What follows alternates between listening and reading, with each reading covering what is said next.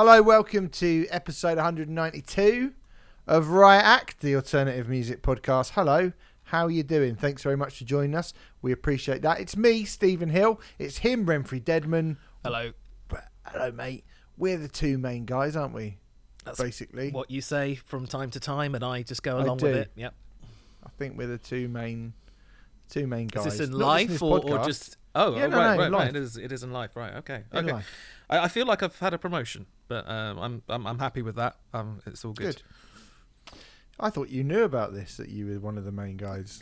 well, only only because you keep saying it. I mean, I appreciate it. It's doing an awful lot for my self confidence at the moment, which is great. Good. Thank you. Oh, I hope you had a nice week. Oh, it's been busy. Oh, Remfry, I don't need to tell you. It's been a busy old week, isn't it? Uh, but we are both absolutely shattered, listeners. Um, and I'm tired. uh, I'm. It's going to be an interesting show, I think, Yeah. because we are both practically asleep.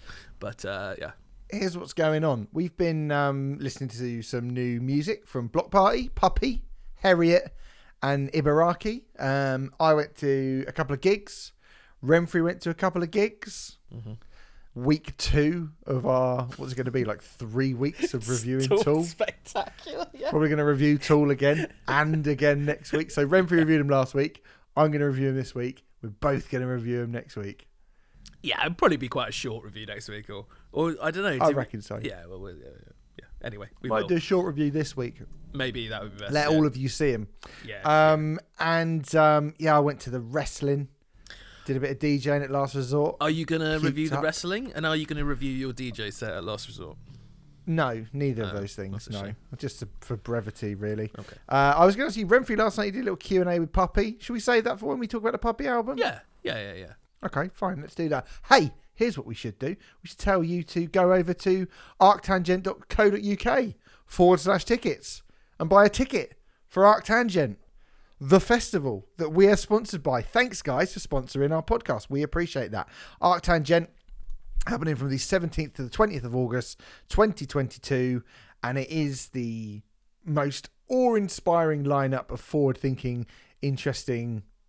Uh, I need to say industrial music. There is a bit of industrial music on there, to be honest, isn't Yeah, there? It's kind of ex- experimental music festival Mm. of of sorts, featuring the likes of Opeth, Cult of Luna, Tesseract, Amenra, Xenonada, Mono, Alcest, Leprous, Mclusky, Perturbator, Caspian, Lightning Bolt, Bossk, Jamie Lenman, Agent Fresco, Palm Reader, Pallbearer, oh, Earthtone 9AA, Williams, Imperial Triumphant, loads and loads and loads of people from that. Should we get a little bit further down? Because last week we sort of we did all the all the sort of headline acts. I just want to pick out a few tidbits from a little bit further down. The Hirsch Effect. We reviewed the album last year. We really liked that, didn't we? Ah, fuck, the Hirsch effects there. That's amazing. Yeah, cool. Yeah, amazing. Really, really good. Pupil Slicer. We've been very nice about them throughout the tenure of us knowing about them. Zetra. Been looking forward to seeing that. bit of gothy Yeah. stuff, isn't it? Yeah, Yeah. Uh, Brew It. You like them, don't you? love You're a bit into of that. Brew It. Love a bit He loves a bit of Brew It. Ithaca, we didn't talk about them before. They've released some excellent new singles from their forthcoming record, which I'm sure will get a review on this We show. definitely review that record. Hundred percent, that's going to happen as well. Memory of Elephants, Yeah. huh? it's a band that you're a big fan of as well. Yeah, yeah, yeah. Um, the Hyena Kill, we haven't actually spoken that much about the Hyena Kill, but I saw them supporting Max and Igor Cavalera. It was good. Oh, nice. It was good. Um, Yeah, just very back in the quickly, speaking of Memory of Elephants, I think another band. Oh man, I need to check that this has actually been announced. Otherwise, I'll be in trouble. But um, another band who are playing are Skin Failure, who are Will's new band from uh, Black Peaks, and uh, Right. it is it is Will and members of uh, Memory of Elephants as well. So um, Ah. that's very cool. Nice. Well, that is cool. It doesn't appear to have been mentioned via the website, I'm going to double check that that's been announced then before it goes. Sweet.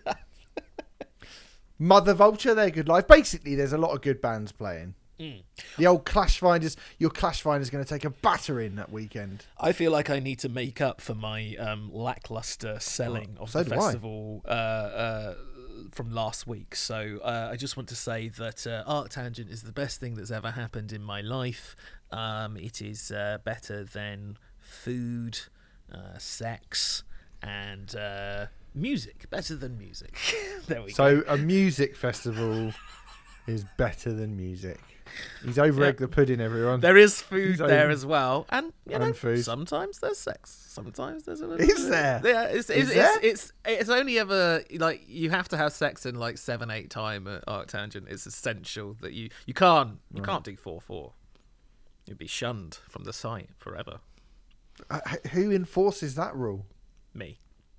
Oh, I'm the king of Arctangent. I do what I fucking like. there is no sex at Arctangent anymore. Uh, excuse me.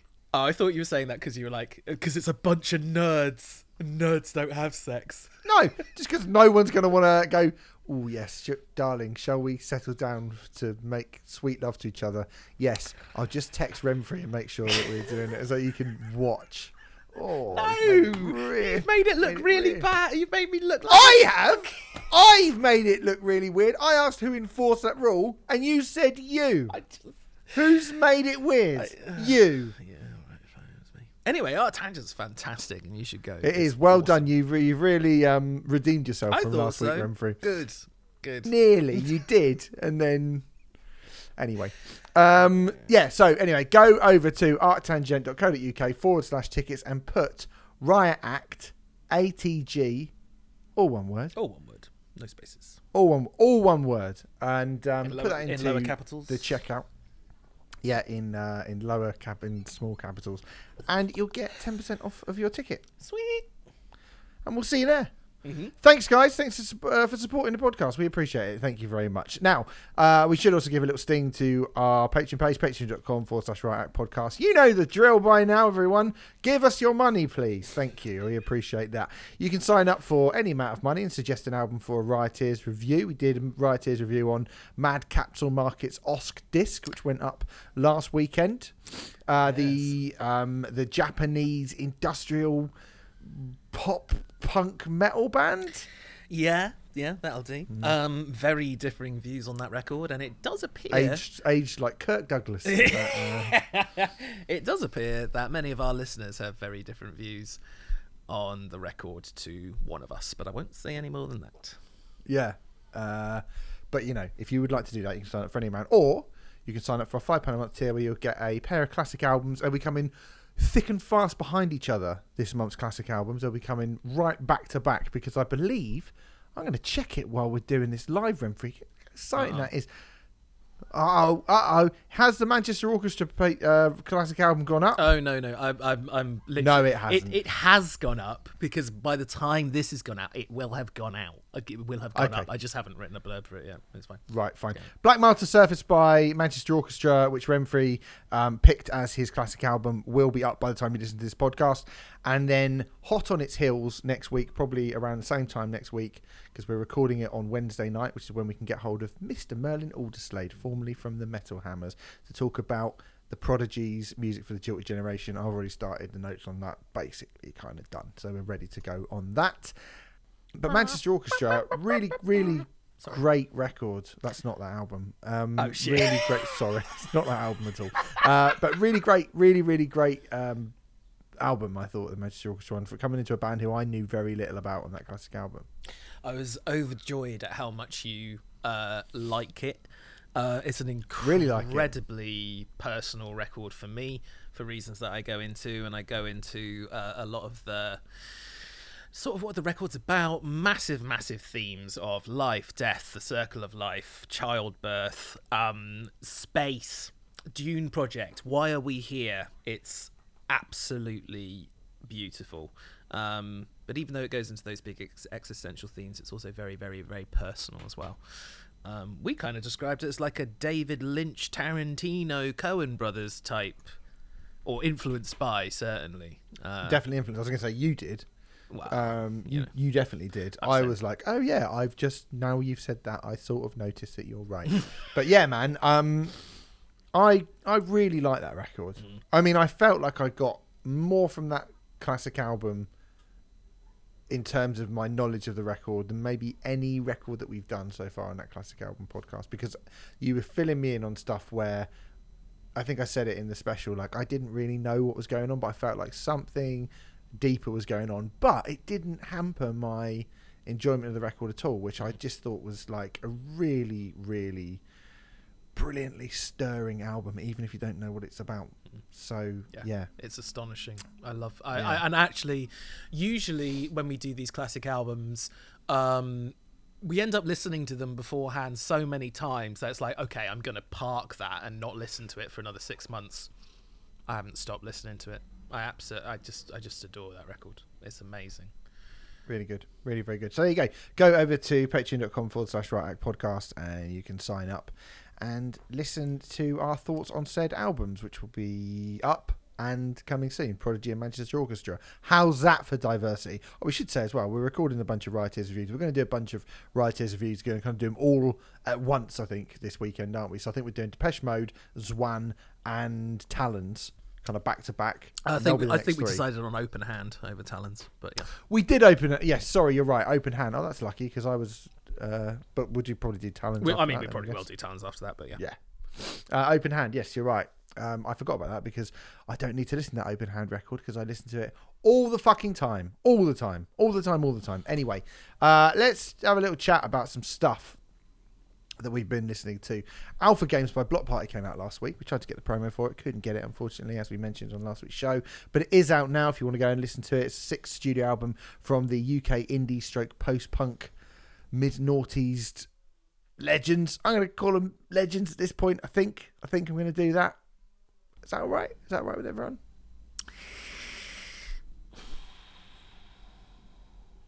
No. okay. Um, anyway. I, I don't know. Depends. Depends if you're talking about like um quality of material throughout. I mean, I don't want to spoil this review, so. Can you be a legend if you've only released one incredible record? I think they've got two really great records. One incredible record. I think they've got one incredible One- record and one very, very- good record, and then a lot of records which are me. Uh, I mean, you can. Yeah, I think we've spoken about this a bunch of times before. You can. Um, I think Bloc Party were were so good when they were so good that they kind of crystallised in my mind as that band from Silent Alarm. Forever. Well, we did we did do Silent Alarm on classic albums very recently, and I do wonder if I might have had a slightly different view of this record if we hadn't re-listened to that album a lot not too long ago. Um, but I but I feel like I'm getting into it, a bit of mm, mm, jumping the gun slightly. Yeah. Uh, so anyway, it's the follow-up to 2016's Hymns album, which again I know is something that you, Remfry, weren't that keen on Hymns. Particularly, Um, were you? I didn't. Hymns is the only Bloc Party record I've not heard. Um, but uh, four, I thought. oh, you hated four. I thought four was really just like meh. I thought Mm. intimacy was an interesting stylistic change, but ultimately a bit of a failure, really. A Silent Alarm I adore, and uh, a Weekend in the City Weekend in the City. is is very good, but I, you know, it's it's no Silent Alarm, but it's a good record. But No. No. So that kind of brings us to Alpha Games, which is, you know, six years without an album. Never quite sure what Bloc Party are up to. Do you know what I mean? If they're together or apart or. Do you know what I mean? What they're going to do. I'm of the impression that they sort of broke up for a bit, or I, I, I think they probably said they went on hiatus. That's usually what bands do when they just decide that they just want to take a bit of time out. And I think Kele wanted to concentrate on his solo career for a little while. Um, but yeah, it's certainly yeah, it's been six years, and there's been a lot of press behind this record because it feels like a kind of a return thing. That's what you know. It is. I mean, by the accounts, so um, Justin Harrison, Louise Bartle, who both joined the band in 2015, um, this apparently is their first contrib- sort of writing and their, their- well, their contributions of the band in it at all, um, having not really done anything on hymns. Um, uh, and that's as we spoke about in the in the in the Silent Alarm special rhythm section for bloc party is really really really important i think Yeah. really important um so you know it, on that level i was like oh, i'm interested to see if they can kind of live up to or recreate the the classic block if that's even going to be a concern for what they do and i think you know Um, they've struggled to recapture that form and that sound from Silent Alarm. I think we can probably give up on the idea that they'll ever get back to that level That's before. that's Uh, exactly again, I should say. That's exactly what was running through my mind as I was listening to this album. I was like, Yeah. oh, okay, fine. I mean, when they released Traps, I remember hearing that and thinking, this is really wicked. That's got that disco beat thing. Mm-hmm. The riff's really cool. I quite like Day Drinker. I thought it sounds like a, ta- you know, it, it's a tamer version of classic Bloc Party, but I quite liked it. But then it gets to a song like You Should Know the Truth, which veers so closely to that indie landfill thing Mm. that I was like, oh no, that is the last place I want you to go. Really, Yeah. Yeah. like really. Yeah, I, lo- uh, to be fair, I always I already feel like we're being a little bit harsh on this record because it's it's it's fine. This album's fine, but it's nothing that exciting really. It does feel like they've it's a little bit of a return to their sort of indie roots. There certainly seem to be less electronic stuff on it than there has been on the last few records. Um, and it does feel like that that's the way that they're trying to go ahead with it in terms of the marketing and stuff like that. Um, but I just I thought there were a bunch of cool ideas on it, um, but just not very many good songs. Um, there were a bunch of things on it where I was like, this sounds cool, but I don't know if there's really a very good song underneath it. So, like Rough Justice, for example, I really liked the orchestral string refrain, repeating refrain. I was like, that's a And really When the band come in at the end, there's like a big sort of like Yeah. bit, which I thought was really good. yeah there's there's bits aren't there there's bits where you go oh yeah that's really cool and i thought what they did with that was was i, I thought they had a cool idea and then kind of threw it away you know um uh, the girls are fighting has a kind of post-punky feel to it a little like old school bloc party but i just didn't find it a Well, the- particularly engaging song Well, the girls are fighting weirdly, and this is not sort of it's, they're not the type of band that Bloc Party usually get compared to, but it reminds me of a Pet Shop Boys song. And when I say that, Okay. it doesn't remind me in terms of how it sounds, but the sort of style clash and the different bits and how it's um, really up one minute and then really down the next, and it's it's quite austere whilst being really over the top. yeah I was like, oh, that's a trick that the Pet Shop Boys use expertly. But the Pet Shop Boys write absolutely incredible songs. yeah Like fucking incredible songs Hmm. that are just so unique to them. And I listened to that and I was like, well, it's it's a good idea. And I think Yeah. this does mix the type of thing they've been doing over the past decade quite well with the classic sound of Bloc Party. You know, there is, you said there's less electro stuff on there, but there's a song like Sex Magik, which is very post punky, but does have a bit of that electro Yes. stuff to it and Yeah. a sort of 80s pop vibe to it. There's a little, there's, there's quite a lot of, I think when you mix like new wave and sort of quite classic sounding electronics, you're inevitably going to sound like a bit like the 80s, even if you have Yeah. quite Yeah. modern production. And you know, there's stuff on it which in those parts that I quite like. Like Callum is a sn- there's a song called Callum is a snake, which is two minutes long, Hmm. and I sort of think, I mean, it's got a little bit of that kind of, you know, bravery dance rock killersy thing to it, but it's two minutes long. It's a little bit darker than those bands, obviously. I just thought it should be heavier. Do you know what I mean? I just thought like yeah you would have been heavy back in the day. You would have been more kind of acerbic. You would have it would have all been a bit more wiry and Mm. a bit kind of more. There'd be a bit more kind of venom behind it than there is Mm. on that. It sounds a little bit lackluster. It does feel strangely pedestrian, this album, doesn't it? Yeah, Yeah. yeah, yeah. There's too many times on it where I think when they go back to that stuff, I'm like, oh yeah, it sounds like Bloc Party, but it kind of doesn't sound like Bloc Party. We Mm. did Broken Records on Iron Maiden this week, and we said it does sound like Iron Maiden on the surface, but it doesn't as Mm, well. mm. Because when you look, I mean, 80s Iron Maiden, I'm talking about, because it doesn't have that sort of unquantifiable thing that makes it exciting. Yeah. And I think when Bloc Party try and recreate Weekend City Silent Alarm era stuff, it's a little bit lacking. I, I pr- Mm. actually prefer it when you get things that are a bit like, I mean, um, We Get Caught has got this backing vocal on it from, um, uh, I've forgotten her name now, Louise Bartle. And I really like that. I thought that adds something is a little kind of extra sort of sweet poppier Mm. touch to it, and it's, they're they're kind of better at doing that. I liked that as well. I, I, I- there was Yeah. another sweet song. You've already mentioned Traps and Day Drinker, both of which I think are fantastic. I mean, even though it is very reminiscent of um, Silent Alarm, I'd argue, I did really like of Things Yet to Come. I thought that had a nice vibe. It was kind of, I guess it's ballad esque. It's not really a ballad, but it's a, it's a gentler track, isn't it?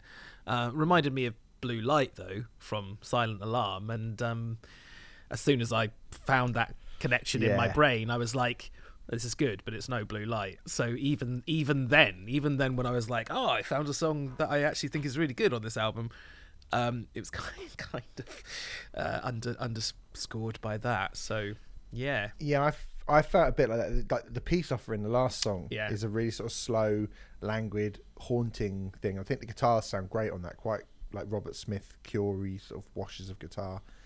But I was like, it's no so here I mean, we- are though, is it? Yeah, I was going to say when we, we, we spoke about those type of songs that there mm. were on Silent Alarm, mm. and it's not as good as that. And you, in the context of this album, it's really good. Yes. In the context of Bloc Parties, oeuvre, Oeuvre. Yeah, absolutely. it doesn't really hit quite as hard. I mean, certainly they're not as tense, as intense as, they used to be. Mm. I kind of think that's okay. I mean, this is decent, if somewhat off their best work. I would it's say. it's it's you know it's a five or six out of ten, three out of five kind of thing. It's Yeah, it's three out of fine. Yeah, it's fine, but a little bit. I don't know. I think that I got quite excited by all the marketing and stuff, and just because it's been six years, and I was like, oh, maybe it'll be really good. Ah, it's fine. It's fine. It's It's, fine. abso- it's absolutely fine. Uh, so you go. Bloc Party, Alpha Games. It's out. Came out last week. It's all right. It's all right. Do you know what I mean? It's all right. Um, Puppy. So Puppy's album, Pure Evil, comes out the day you listen to this podcast. Presuming that you all listen to this podcast the day that the podcast comes out. It's the second album from the UK's alternative rock trio. Yeah. I think that's Alternative rock, alternative rock and metal trio. Anyway, the follow up to their debut album, The Goat, which came out in 2019, which we reviewed. I think they. I, I actually. So I mean, I, I wasn't going to mention this, and I've now decided I'm going to mention. it. I actually did a Q and A with them last night as we're recording this, and Jock Yeah. said that they were sort of. I can't remember the exact. I'm putting words in his mouth now, but um, like metal adjacent kind of thing. Um, Yes. He summed it. He he worded it really well. I don't think it was quite that, but yeah, it, they like they they touch on the fringes of metal. That's that seems like a, a fair descriptor, I would Yeah. say. Uh, we've been very complimentary about Puppy over the years. I think Yeah, it's because they're a great band. really good band. Really like them a lot, and they felt like they had something a little not completely unique. Like holy shit, I don't think I've ever heard this before. But certainly they have their own flavour.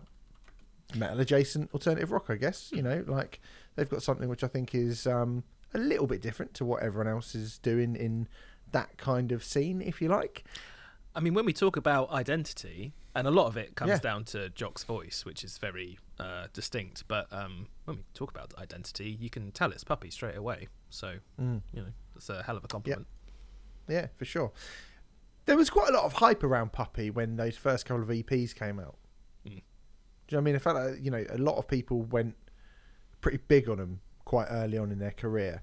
And that, don't get me wrong, when you go back to songs like Entombed, fucking awesome. Like they they released some really good material during that period, Mm. but it never really took off in the same way as it took off for like Creeper or uh, oh god, none of those bands, or, or even Venom Prison. Like people still will talk about Venom Prison, like you know, it's like when we did, we were saying, oh, you know, they're fucking, they're doing the thing.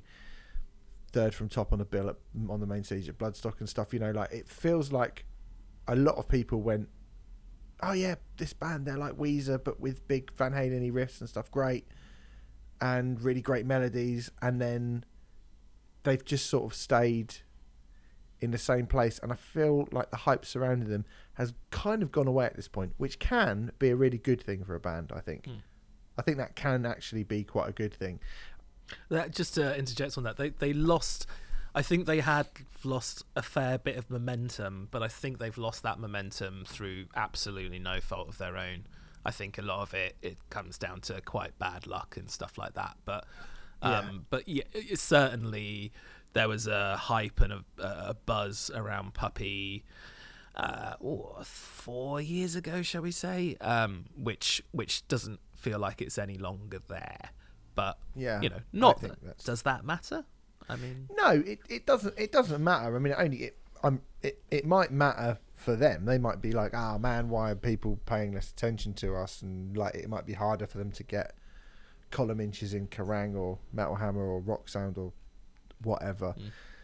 But I don't think that that necessarily means that their their quality as a band should suffer in any way whatsoever. Those two things are ultimately irrelevant from each other. You know, I just I listened to this and I thought I basically listened to this and I thought to myself, what a shame that it feels like people don't appear to be talking about Puppy in the same way as they were speaking about them prior to the Goat coming out. I felt like the Goat came out and it was people were very excited to have it coming out, and I don't feel like there's that same level of excitement surrounding this record, Mm. which is a shame. I yes, think it is a shame because this is a better album than the Goat. it's a different album. Yeah, I, I, it is a different album. Um, is it better? Yeah, it probably is better. I think Yeah, I think is. I think it is. I really like the goat. I think it's really good. Yeah, so do I. So do I. But I, I, I, I think this is uh, shorter, sharper. I think they have um, chucked a few songs in there that like are should become classics. I, I think there was a. Oh man, this is going to sound so harsh, but you've already mentioned Entombed. They had Entombed as a song, and sometimes there would be a sense that people were waiting for that song. And which wasn't particularly fair because they do have some other fantastic songs as well. I mean, my personal favorite puppy song is probably Arabella, which is fucking amazing. That song. But um, That's a great song. But I definitely like seeing them live. I would often get that. You know, when a band go into a song and suddenly the energy just ramps up. I kind of feel like that they have. There are songs on here that deserve to um, have as big an impact live as Entombed. So the Kiss, for example, is just Smashing Pumpkins. Smashing Pumpkins, yeah, right. so Smashing Pumpkins. I even said that to Jock last night, but it, it really it's Siamese Dream era Smashing Pumpkins. But you know what? The quality is is pretty much there as well. Obviously, it's only one song rather than the whole record, but that's fine. I mean, you know, it's it's I love that song. I think it's brilliant. Um, and watched it glow. It's just so instantly catchy and so instantly hooky. Um, and there is that classic. I mean, say it all the time, but you know, the heavier bits feel heavier, and the melodic bits feel more sweeter and more melodic. You know, there is there is a bit more dynamics in it um, than there has been in the past, and I think those are the simple things that make it for me a better record than the Goat. I think Shame is really fantastic as well. I really like Glacial. Like, there's nothing on this record that I don't like. I think it's really, really cool. And it's like 13 songs in 36 minutes, races by. A couple of little short sort of instrumental bits in there as well, which are Mhm. cool. Yeah, yeah. Uh, I feel like this is so. I think this is a, an interesting, not massive, but slight stylistic change, which works rather well for Puppy. Okay. I think, right? Because I actually quite liked that whole geek rock, but with almost kind of Def Leppardy. Well, there's a bit of like what Ghost are doing that last album, which I always felt like Puppy was sort of aiming for, but it's a hard thing to do when you're ultimately sort of part Weezer and part like Pixies, but then also trying to chuck in like Van Halen riffs and stuff. And I thought that was a really, really cool thing to do, but probably a very difficult thing to do. This feels like a str- more of a straight alternative rock album, albeit one with big riffs. So Yeah. alt metal kept coming up for me a lot. And Yeah. we've already spoken about Smashing Pumpkins, who I think people would say would be, you know, like like Jock said, like alt metal adjacent. But then my offer reminds me of Helmet. yeah, Um, totally. you know, there's Yeah. a touch of helmet in there. It's still riffy, but the riffies feel more the riffy, the riffs. It's riffy, but the riffs, not it's riffy, but the riffy. The riffs feel more kind of alt rock than they do kind of old school metal. It's more White Zombie than Judas Priest. It's not really White Zombie, to be fair, but do you know what I mean? It's more that Yeah, era. no, it's more, I- Ro- I it's know what you more. Rollins band than than Motley Crue. That hadn't occurred to me, but that may well be why I like it more than the Goat because I'm more into Hmm. that stuff than than I am sort of classic heavy metal. Um, Yeah. but yeah, But I mean, think I there's- think it's there's- good. I think I like like you said. I think that's a good direction for them to go down. I really like this. You know, I think it's great. I, I do, and it doesn't mean you don't have heavy riffs or anything in it. Because I mean, I've written down "Wasted Little Heart" sounds like Dinosaur Pile Up to me, which is a compliment, by the way. Yeah, it is that's a compliment that's a because shame, they're good, yeah. and it also sounds a bit like Down with a Sickness. and Didn't get that, Spellbound okay. uh, is really good. Watch It Glow is like Deftones with a sort of My Bloody Valentine vocal on it. I really love that song. Sacrifice reminds me of like Black Album Metallica. Um, Shame I thought sounded like Placebo, and, and Glacial was like Polythene era Feeder. Yeah. and that's probably my one of my favourite songs on the album. Glacial's great. Great way to end the record. Yeah. Yeah, really good. I really like this band. They're dead good. That- It's a really cool mix of stuff, and obviously I am gonna like it because it basically reminds me of, you know, all the stuff that I liked when I was growing up. Mm. But they don't sound like a sort of '90s throwback at the same time. You know, you know when you listen to like uh nothing or so like you know we were really really positive about the nothing album but it does sound like a band from the 90s i'm not quite sure that puppy do sound like a band from the 90s but they do sound like they're made up of all the components from 90s rock i think That's they've really stripped away that kind of 80s they've stripped away they're like pantera getting phil anselmo in do you know what i mean they've gone What, from racist? like glam Gla- yes, yeah, they're racist, uh, but no, they've gone from like a glam band to more of a kind of groove band, and I think that suits them rather well, whilst keeping that kind of geek rock, alternative rock, Foo Fighters-y, grungy thing in there as well. Yeah. Yeah, I've convinced myself that this is a better record whilst talking about it. I was like, I really, because I really like both of them. I really like both of their records, but yeah, I do think this suits them better. I agree, and I th- I I generally not that the songwriting was bad on the goat because it isn't in the slightest. I just I just think the songs are slightly better on this one generally, generally, you know. But yeah, I I, I think Well- it's great. I love it. They're on a really extensive tour as well. They're going all over the place, um, uh, all over the UK, which starts in like a couple of days. But um, definitely go out and Well, see go and see Puppy. They're fucking great live. Yeah, do where they where they where they going? Do you know any all like random places off the top of your head? They're that going to the? Jericho Tavern in Oxford, which excited me because I was they? like, "Oh, the Jericho Tavern! Yeah!" Is that owned by Chris Jericho? I don't believe so, no. But I saw Thom Yorke walk past it once, uh, and I was like, "Oh my god, Thom Yorke!" Cool. Yeah, Jericho and Oxford. If those walls could talk, the walls of Jericho. hey, just that came to me, just from nowhere. Wow. And wasn't it amazing, everyone? Mm. I think it was all right. All right. Anyway, Puppy, Pure Evil by Puppy. It's out now, and I really, yeah, you're right. Go and see him. Definitely go and see him. But certainly, if you, you know, if you can't afford to see them, certainly, certainly listen to this record. I think it's wicked. I should point out they're playing more places than just Oxford as well. They're playing all over the country. Okay, there's a long way to travel for people who live in like Belfast. Yeah. They're they're playing they're playing like a twelve date UK tour or something like that, and uh, you should absolutely go and see them. They're awesome. okay, good. Uh, speaking of good young heavy British bands, little bit more hype around. We didn't do again last week. We didn't have a chance to do this last week, so we're going to do it now. Profound Morality by Heriot, the debut EP from the very, very hotly tipped UK metal band. I've had this for a little while and I've listened to it a fair bit in that time. Um, even so, we didn't have enough time or enough room really to cover it last week when it came out because there's a lot of other stuff going on. Basically, it's eight tracks, it's 20 minutes, it's their debut EP. Uh, they're quite young, aren't they, Heriot? They're quite young. Uh, I believe so. Yeah, Like, well, they're certainly a young band. they've been on. They've been.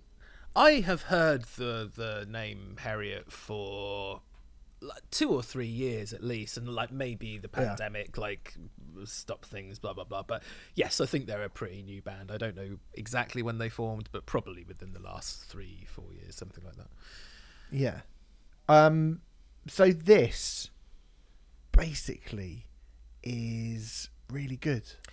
I think. This is excellent. I thought I really, really loves this EP. It's a noisy fucker, isn't it? It's kind of like Portrayal of Guilt meets nothing with a little Chelsea Wolfe thrown in as well.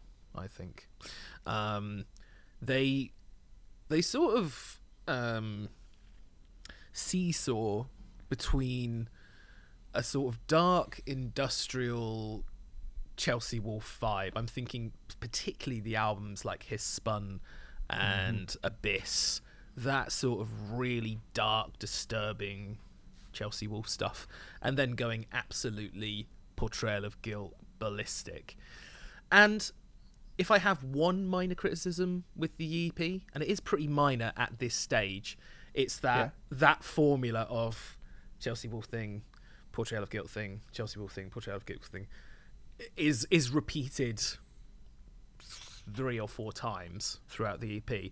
I don't think that's a massive problem because a this is a debut release, and for a debut release, this is incredibly impressive, like really good. Uh, if it were like a full length album and it kept doing that, then it, I'd have a bigger problem with it. But it's 20 minutes, so you know, whilst it does repeat its tricks a bit, really, I, I mentioned that just as a kind of like, um, this is awesome, but in future, think about other places that you can go as well. But I think it's really effective. Like it is a trick that's repeated again and again, but it is really effective. Um, and it's all about dynamics, isn't it? Not that the dynamics that Heriot employ, they're always heavy as hell. You know, it's always dark and it's always disturbing, but they do find a lot of dynamic range within that kind of hellscape, so to speak. Does that make sense? Yeah, yeah, yeah, it does. Yeah, um, yeah. I mean, you're probably right. I hadn't because it's so short. I don't think it ever becomes a problem. Really, do you know what I mean? Just... I think at this stage, it's not a problem. Um, it, I was just kind of aware that, like, if this had been a full length, and you know, I know it's not, so it is irrelevant yeah. from that point of view. But if a full length was this but doubled, that would be a significant problem, in my opinion. Maybe, yeah, yeah, sure, okay. Um, you know, like I say, eight tracks, twenty minutes. I've put that it's like Deftones doing death metal, which oh, I think nice. is yeah is very good, and that you know it takes a lot to make me want to listen to a metal release more than once or twice these days. But yeah. I've been back to this quite a lot, mm. and I think there's there's an experimental ambience to this that I hope they don't lose. At some points, yes. I was like, ah. Code Orange kind of have done this, but they've done this for a more, I guess, a sort of like like we've said a bunch of times with Code Orange, I think they're trying to be more palatable. Yeah. Do you know what I mean? I yeah, think. Code Orange want lots of people to listen to them, and that's absolutely fine. I think Heriot are probably a little bit too early in their career to really be considering that mm. sort of thing. Do you know what I mean? I don't think they need to. And I hope they don't lose that because it's a kind of odd mix at the moment and I'm all for it. You know, I don't think they should make themselves easier to grasp or, you know, start playing with some of the more they could fit in quite nicely with some of the more sort of straightforward hardcore bands mm. of their generation. But I actually think because on the surface you go, oh, they've got quite a lot in common with just like ga ga ga ga ga ga ga da da da hardcore. Do you know what I mean? They've mm-hmm. got quite a lot in common with that. Mm-hmm. But actually, all those things you mentioned about the sort of Chelsea Wolfe, Hiss Spun Abyss era stuff, which is very very unnerving and it mm. means that dynamically this record it you know that pendulum swings really far apart from one another mm. Mm. like the two sort of the two opposite ends of its dynamic range yeah. sway very very far apart i think you're probably right there's not much in the middle yeah you know there's not much in the middle of that and yeah, I mean, it wasn't a problem for me because it is short. It isn't for me either. It's it's just uh, yeah. in future kind of thing. But but yeah, yeah, yeah, yeah. But I think it can be phenomenally, phenomenally heavy when it wants to be heavy. Like you know, they really covered is. 10, 10 ton hammer by Machine Head, and you just go, well, that's a really heavy song, and their cover of it is so heavy and that guitar tone is so fucking brutal but then at the same time it can be so delicate and gothic and you know and spacious and airy and and very very um you know chillingly moody. Yeah and i think that's cool as fuck as well. Uh i really do like this a lot. And i think the fact that you're right to say i guess like yeah you know it didn't really keep me guessing per se. No. didn't really keep me guessing, but it kept me on my toes enough, and it kept me interested. Yeah. It- I was always interested in whatever was going on on it. Same, same. And and I don't want to give the impression that like you know I got bored of it or anything like that. I didn't. Abs- I absolutely didn't. I just noticed a formula, but it didn't really Yeah. matter because it's 20 minutes debut release, and it all sounds brilliant. Like, don't get me wrong, it's all really fucking good. Um, I, I really like this a lot. I think it's fantastic.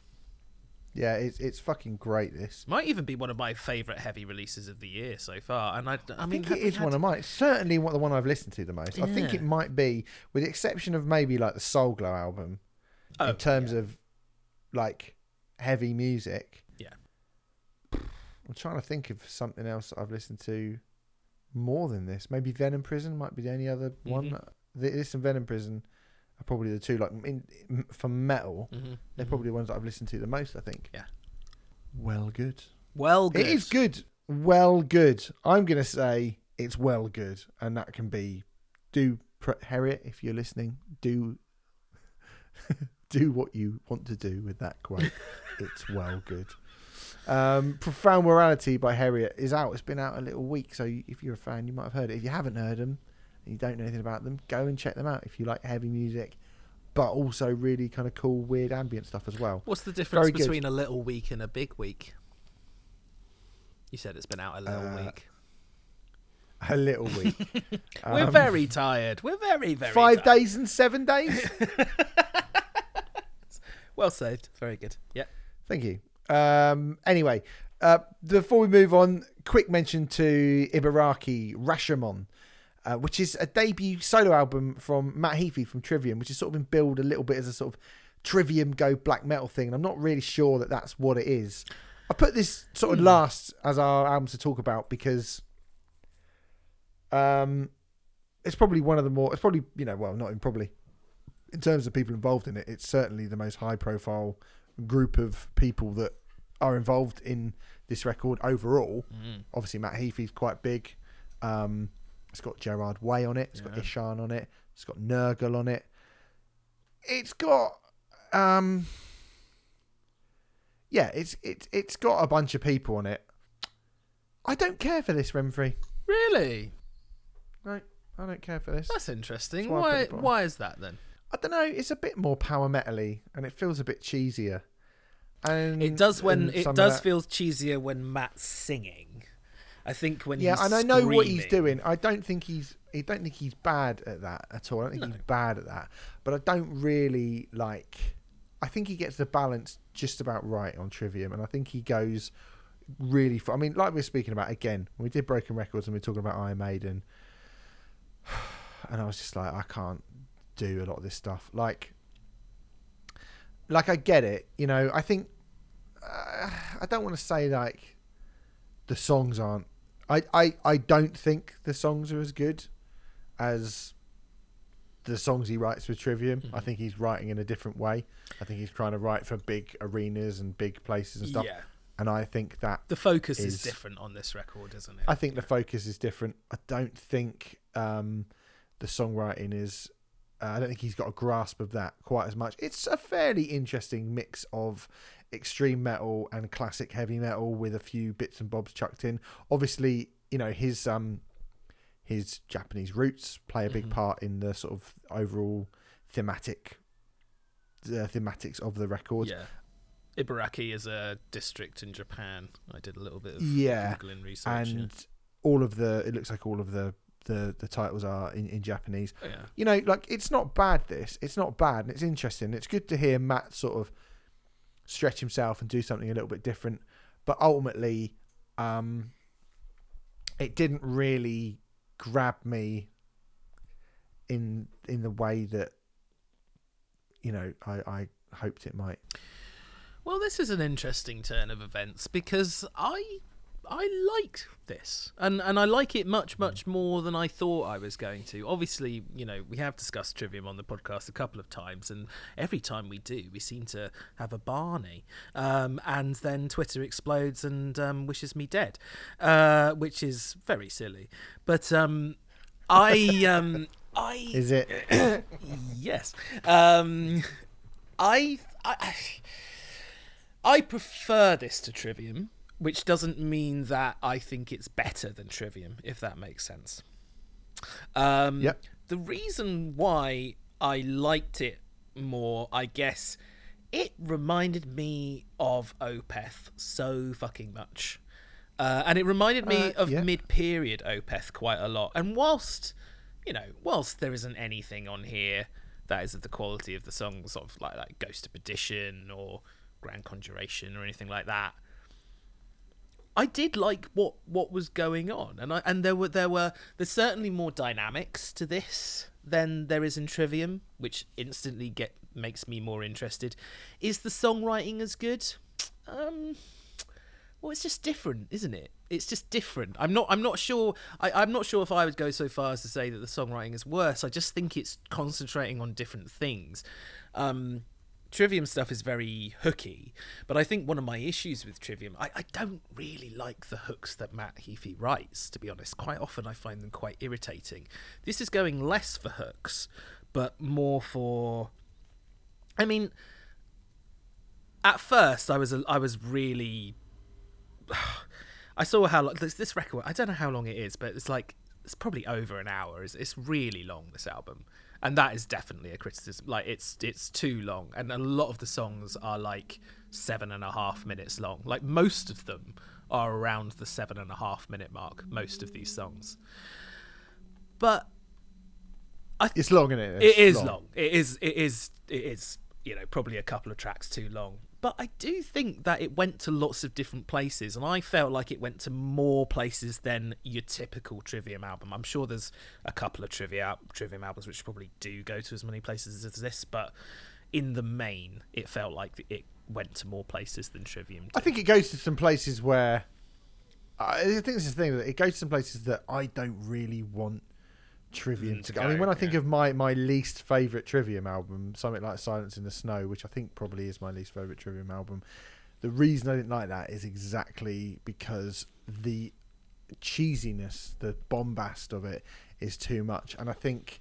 Um, it, it leans a bit too far into that for me. I think there's bits on it where he goes into more extreme places than Yeah. Trivium go, yeah, which are really, really good. I mean, again, I think that's what I, like, to be honest. Yeah. Akumu, uh, Akumu um, with Nergal yeah. is really good. That's great. Really, really good. yeah. Really good. Yeah. And you know, Nergal comes in. He sounds brutal as fuck. Actually, I'm. I don't know who. Where is Gerard Way on that Ronin? Because there's a bit where there's proper like grindcorey, screamy vocals. I think that's Gerard Way. is I, I, I was like that might be Gerard Way, you know, and that sounds fucking amazing. Well, arguably better than Matt Heafy. well, the the uh, this the I, I mean Matt obviously doesn't have that vocal range to do Mm. that like screeching vocal, that black metal vocal, but he does, you know, like I, I, I'm. I'm not. I, I think Matt Heafy's a very good vocalist. You know, I'm not. I'm not saying that he isn't. I, but but when that vocal came in, it was immediately apparent that okay, this is a different screamer to the screaming we've had previously, and Mm. I couldn't figure out any other time that Gerard Way would be on it. So I am assuming that is Gerard Way, and I was like, holy Yeah. shit! I mean, that song Ronin probably is my favorite song on the record. I think it's fucking awesome. That song, I really like that cool Spanish guitar type bit. I mean, again, like Heriot, I suppose there is a formula. There's a lot of formula to there is there's a lot of formulaic stuff here, and it is more of a problem here than it is with Heriot because this album's like around an hour long.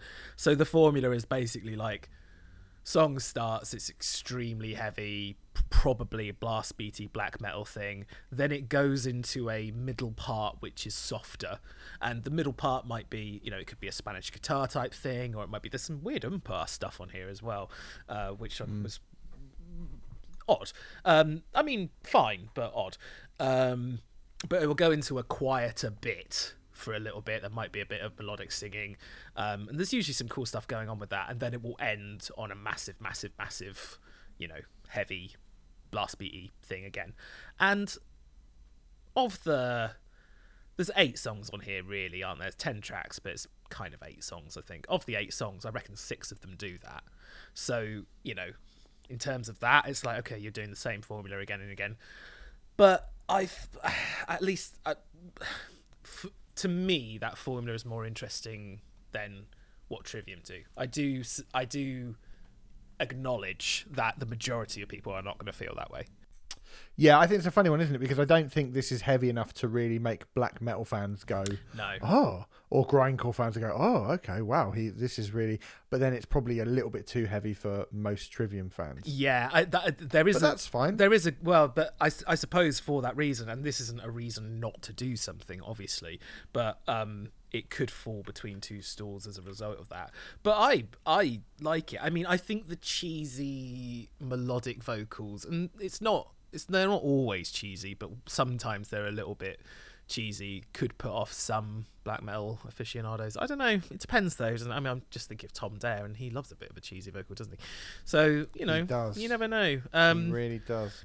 but personally, you know, given my history with talking about Trivium on this podcast, you know, I did I did apprehensively approach this, and and I I I was really generally pleasantly surprised by it. I don't think it's like astonishing or anything like that, but I think it's a solidly good um Opeth ripoff. Is that fair? Uh, I mean, it's no, you know, it's no like Wilderun or anything like that. But um, I th- I think it's cool. I think it's cool. I like I like all the guest spots on it. Ihsahn's Yeah, great I mean, as well. It's decent. I just like when it went into those cheesier bits. I was like, "This is not, Not what I like." Yeah. When it went into that more kind of like power metally, you know, Iron Maideny sort of low Sure. bit, I was like, "No, I can't get on board with anything like that. Yeah, that's fine. Anything." Uh, but anyway, you know, like it's not bad, No, and there's all. certainly some good moments on it. But I mean, for me, in terms of what's better out of this and like the last few Trivium records, I think this is some way off all of the last three Trivium records. Oh, I think okay. personally. Okay. Uh, but Rashomon by Ibaraki is out now. Um, we saw some gigs as well, didn't we? Went to some gigs. Who did you see, Remfry? Tell everyone who you saw. I went to Saw see, Low, didn't you? I went to see Low, yeah, Yeah? at um, a church in Hackney. Uh, oh, last Friday night, and um, oh man, it was um, a really beautiful, emotional experience. I have said on this podcast before that when um, I was spreading my mum's ashes, I did it to a couple of uh, songs from this new Low record, both of which they played, and both of those times I cried like a baby. But th- I was just completely and utterly blown away by Low.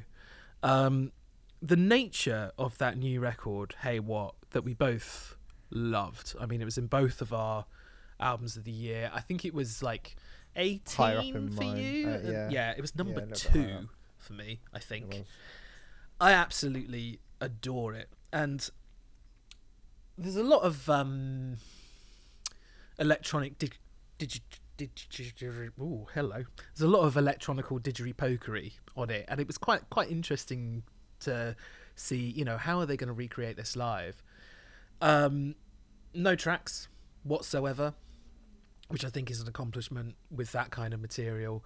It felt like there was an awful lot of looping and things like that, and as a result, some of the things they could recreate and some of the things they couldn't. But the wonderful thing about that is if they couldn't recreate the song as it was on the album, they just sort of change it so that it was still recognizably the song, but it felt like a totally different version of it. So, Days Like These, for example, which I know was a highlight for you from the record.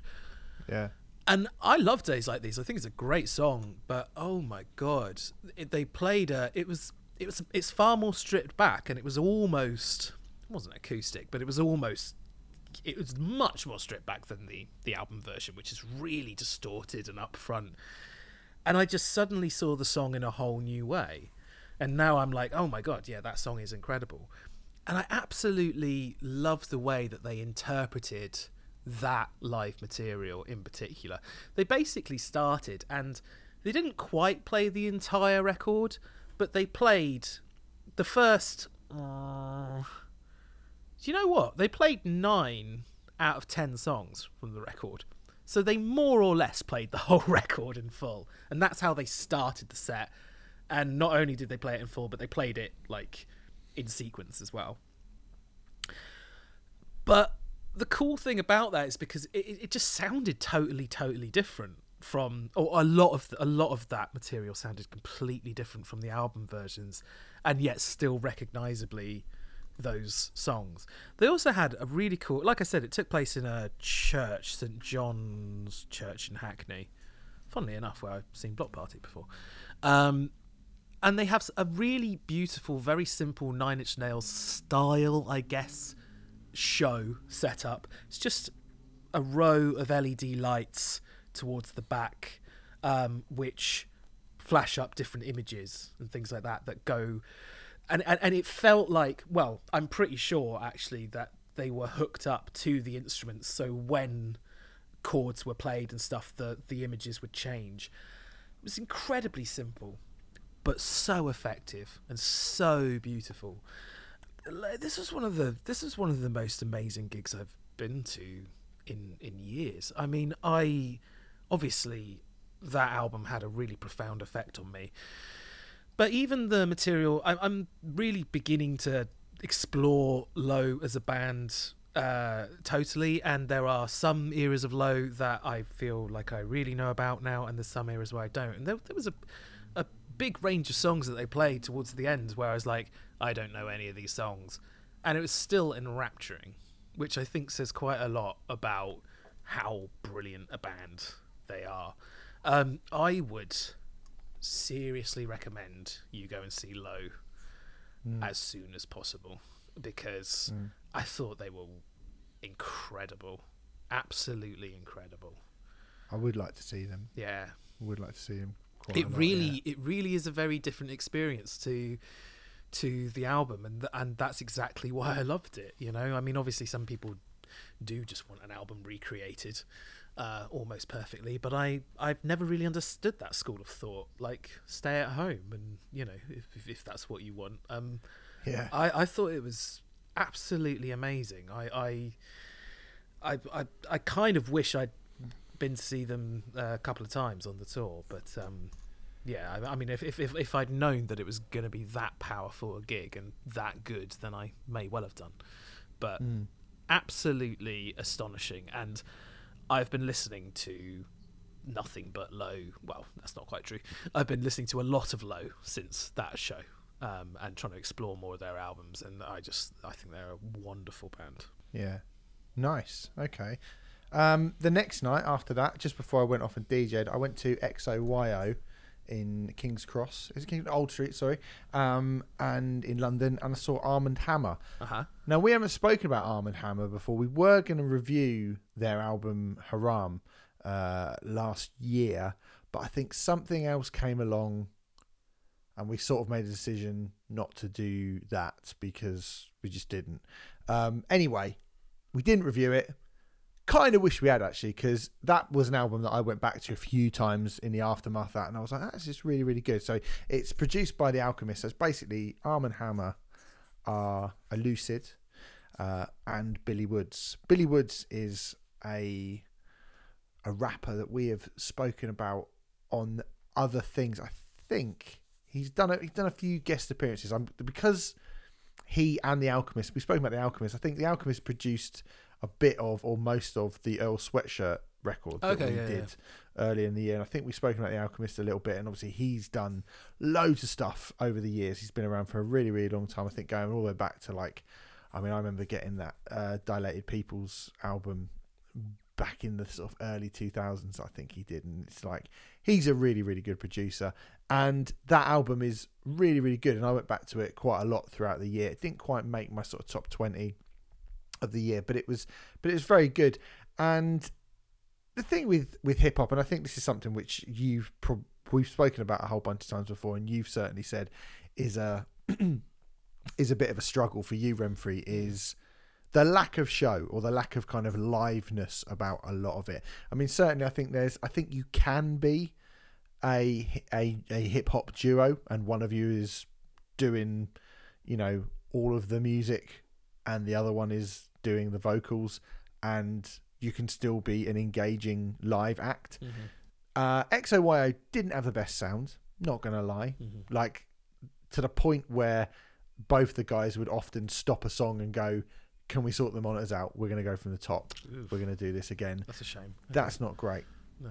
So you know, and it was essentially just a stage with, uh, you know, decks on and two microphones. You know, it's not a it's not a massive it's not a massive um, show that they have there at all. And this whole thing that we you said before, like we when we when I, when I did Dave, I mentioned Little Simz, and I was like, you know, live hip hop with live when those soul samples are played live by bands like what the Roots do or whatever. You know, that is obviously more engaging. That is obviously the the thing that you you you want it to be all played live but it doesn't happen that often. It's not always that do you know what i mean? It's not always that um realistic to think that these artists particularly these guys who are a two piece they're not going to bring a full fucking live band out with them and that they couldn't. They couldn't do that i don't think with it with the type of music they have.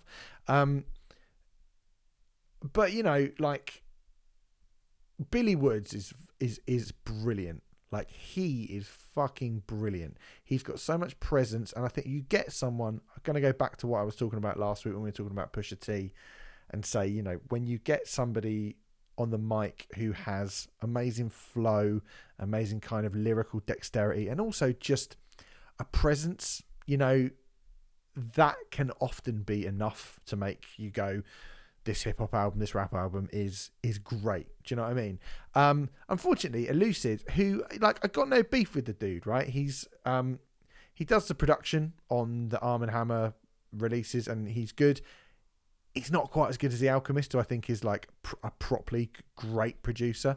Um, and you could really tell the difference between those songs from um, Haram and from the stuff that he wasn't involved in because it just sounded bigger and, and better. But there was a little bit of a Elucid playing some of his solo stuff, and Billy Woods would just kind of go off, and then you you literally like one bloke stood behind a desk, coming out from behind a desk with his mic, doing stuff which is you know like he's perfectly acceptable as a rapper, Mm. but it really hit home to me how how fucking how difficult it is to pull hip hop hip hop off live. Yeah. Do you know it's really really difficult? And this was not like I mean I think I said well, you know I remember seeing Scarlxrd's when he played with Boom the Horizon and it was just like a DJ or a guy behind his little box and Scarlxrd. Yeah. It's it's been a big barrier for me to be Yeah. totally But the thing is, Scarlxrd was just like, "Hey, here's the CD," and even with my vocals over it, and I'll just be like, "Come on, come on," whilst the song is playing, like the track is playing.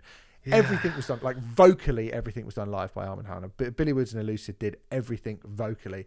And when Billy Woods came on and did it, I was like, "This is really good." When they were playing stuff from that album, and you had the Alchemist production, and the venue got the sound right, and the two of them were up the sort of up the front and they were really kind of locked in together Mm. it was it was good it was really really good unfortunately it didn't happen enough and i think it, it like maybe like you you are balancing you are teetering on a knife edge with with hip hop in this scenario like in the live scenario. It's weird because you would think it would be easier to be a rock band you know um uh you know so you think it would be easier to to just be like hey we're gonna get the music right and then they just you do the vocals and that's it. You'd think that would be kind of easier to get that right but i feel like watching that i was like if someone's like adam jones is good we're about to talk about tool adam jones' guitar cut out for 30 seconds yesterday and you barely noticed because tool are so good and so tight and so locked in and everything was kind of fine Mm. one little thing goes wrong at those gigs and the whole thing falls apart Mhm. the whole fucking thing is just so reliant on. I mean, I think on could either, tapes and tracks. that's the problem. I mean, that's one of many reasons why bands shouldn't use tape and track. I would say, but yeah, yeah. Well, you know, I mean, yeah. like to be honest, yeah, it, it is. But, um, but it's also, I think, about the, you know, how how much charisma do you have sure, to be able to kind of hold on to people yeah. I'm, within I'm not saying that's. within that. I'm not saying that's the only thing, but yeah, Yeah, and it's not like they fucked up and you know like played the wrong thing or you know that everything cut out or anything. It was just the venue didn't have great sound, which didn't really help, and th- you know to the point where you could see that they were getting a little bit frustrated. Mm. Uh, and I think one of them didn't really have like. I, feels like I'm talking shit, but like I'm not meaning to talk shit on Elucid, who is cool. You know, he's part of that album in just the same way as Billy Woods is. But you know, when when when you see one guy who is just like shit, man, that guy's fucking great and super captivating, and the other guy is just a competent MC. You know, Mm. That's an issue. Eh, on a, on an empty stage yeah. with like no backdrop, no light show in a small club. So you know, it was interesting. It was interesting to see that, particularly have you know when I'm about to talk about Tool, Mm. which couldn't be more different. Mm. But you know, the kind of the the raw, stripped down, I guess we'd call it like punk rock nature of doing this thing. Like, hey, we're gonna just. What I did like about it is they picked a good bunch of songs. The two guys interacted with each other when they were both on stage. Billy Woods kept going off and letting him do his Elucid, do his solo stuff, and I was like, dude, get the fuck back out, back out here. You're the fucking money. Like they must know that he's the main one, right? You would think, you would think they would go like, well, he's the fucking guy, surely. But Don't know. I don't know. They Don't know. didn't so much. Didn't really feel like they did. But you know, it was interesting. It was interesting. Um, if uh, a little bit like, ah, kind of hampered by other things. Okay. Interesting. Mm. Anyway, but they're a good band. Let's talk about Tool, though, isn't it? Really, I went to see Tool in Birmingham yesterday. um, I is it a mad thing to say, Remfry, that Tool are? Let's use your word objectively again. objectively, the best band uh, in terms of four people doing the thing that they do, and then being a cohesive unit without one kind of showing up the other and them all being at the top of their game. Has any band ever been as good as Tool? Ooh. Led Zeppelin. I mean, maybe. Yeah, yeah. Is um, Robert is Robert maybe, yeah. Is Robert Plant as good a vocalist as Maynard, do you think? a very, very, very different. Um, Very different one. Uh, I mean, I was going to say, like, is he as dexterous as Maynard James Keenan? And I guess he's sort of over the years has proved that he, he, he can do a bunch of different stuff, and he's doing something very different these days. mm. So It feels that's why I sort of stopped short of saying that. It But feels yeah, like it feels like Maynard James Keenan is more unique and has more of a kind of Mm. I'm not going to say more of a personality, but you know, more of a um, enigmatic, quality. enigmatic quality. quality. Yeah, yeah, yeah. Um, man, I don't know. I mean, I, I I don't think they're better, but Rage Against the Machine would be another contender. Uh, Red Hot Chili Peppers. Only joking. Um, no, I don't know. Yeah, I that, that- I mean, yeah, that, they're they're. I, I looked at like when Adam Jones did a solo, and I was like, "Oh fuck me, you're like a proper fucking shredder, aren't you?" yeah, you can but be. you don't- to be. If he wants to be, but you don't notice it that much. You don't think of him like that because his guitar riffs are so surprisingly like the space in between him and the way, the effortless way in which he plays, and the way I, I was just like, I mean, you're amazing. Thank you. Justin Chancellor's bass is that's quite right. Justin Chancellor's bass tone, what he brings, the way you know what he brings to that rhythm section, is so catchy and so weighty, and yet, and then you get Danny Carey. Has anyone ever been better at anything than Danny Carey is at the drums? he makes like he is so good at drumming. Like if you he if you compare it, like he's slightly better at drumming than Maradona was at football. like he's fucking unbelievable. I- Absolutely, he's nearly sixty. The guy's nearly sixty, and I watched him doing that. So I had seats that were side on. So I actually got to see them as, a, but you don't often get to see at all. I got to watch them as a band because I was from the side of the stage, and there is a spectacular show happening on this tour. If you're going to any of the London dates, or if you're going to you know wherever they're playing, um, It's awesome. I the didn't. show is. I didn't want to say too much last week, but it's awesome, Yeah. isn't it? Yeah. yeah. We'll, we'll talk probably We'll more about the actual show yeah. Next week when we talk about them again. again. but um, you know, the show is absolutely fucking insanely spectacular. Spellbinding. But I actually watched them as a band, and again, you know, Maynard, weird little dude. Like, we- he's just a weird little guy, but his voice is so fucking powerful, so powerful. Seems so effortless. Nobody seems to have this. I mean, it's weird to talk about Tool like big egos and they're a big prog band and stuff. They all seem to serve each other really well. It doesn't really feel like anyone is like more of an ego atop of anyone else. Do you know what I mean? It all feels very. Um, that pie seems to be sliced really fairly. I think with Tool. I certainly think. Sorry to interrupt there, but you just sort of reminded me of something when you were talking about like, are they objectively, you know, the, the best individually at what they do, um, in in a in a band.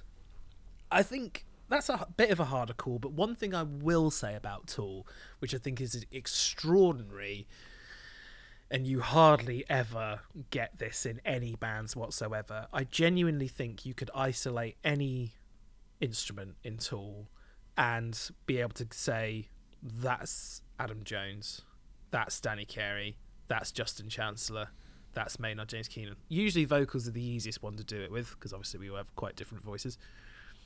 Um, bass. I mean, uh, this is no shade on bassists out there, but a lot of bassists just do the same fucking thing. So much of um, the riffs and I mean, Justin Chancellor plays like a guitar player, like very much so, but he has such a recognizable style. And Adam Jones's guitar, everything from the riffs to the like you, you just said, he is capable of shredding, but he hardly ever does because Tool solos, like sometimes they're like one note, like just like bent in a really odd way, but they just sound so like him. Um, as does Danny Carey on drums, like amazing tribal esque rhythms that he's doing, and then Maynard is totally unique as well, isn't he? So, I certainly think that's the case with Tool. and and, and I was watching them, and there were there were mo- there were times where I just forgot that the sh- that I was at a show. You know, it was like being somewhere else. Yeah. And you go like, "Fuck me!" I, I looked at you look at your watch, and then you look at it again, and you go, "45 minutes have gone past," and I feel like I've just they've just started a song, and that isn't. I mean, that's an incredible thing to be able to do. Yeah, I felt You totally completely transported. just lose yourself in that and you know the whole no phone thing i did see somebody getting kicked out for using their phone but i mean you Oh. know mm, you fucking do the time you got, i mean you do the crime you got to do the time buddy see you later Did Maynard let everyone film the last song?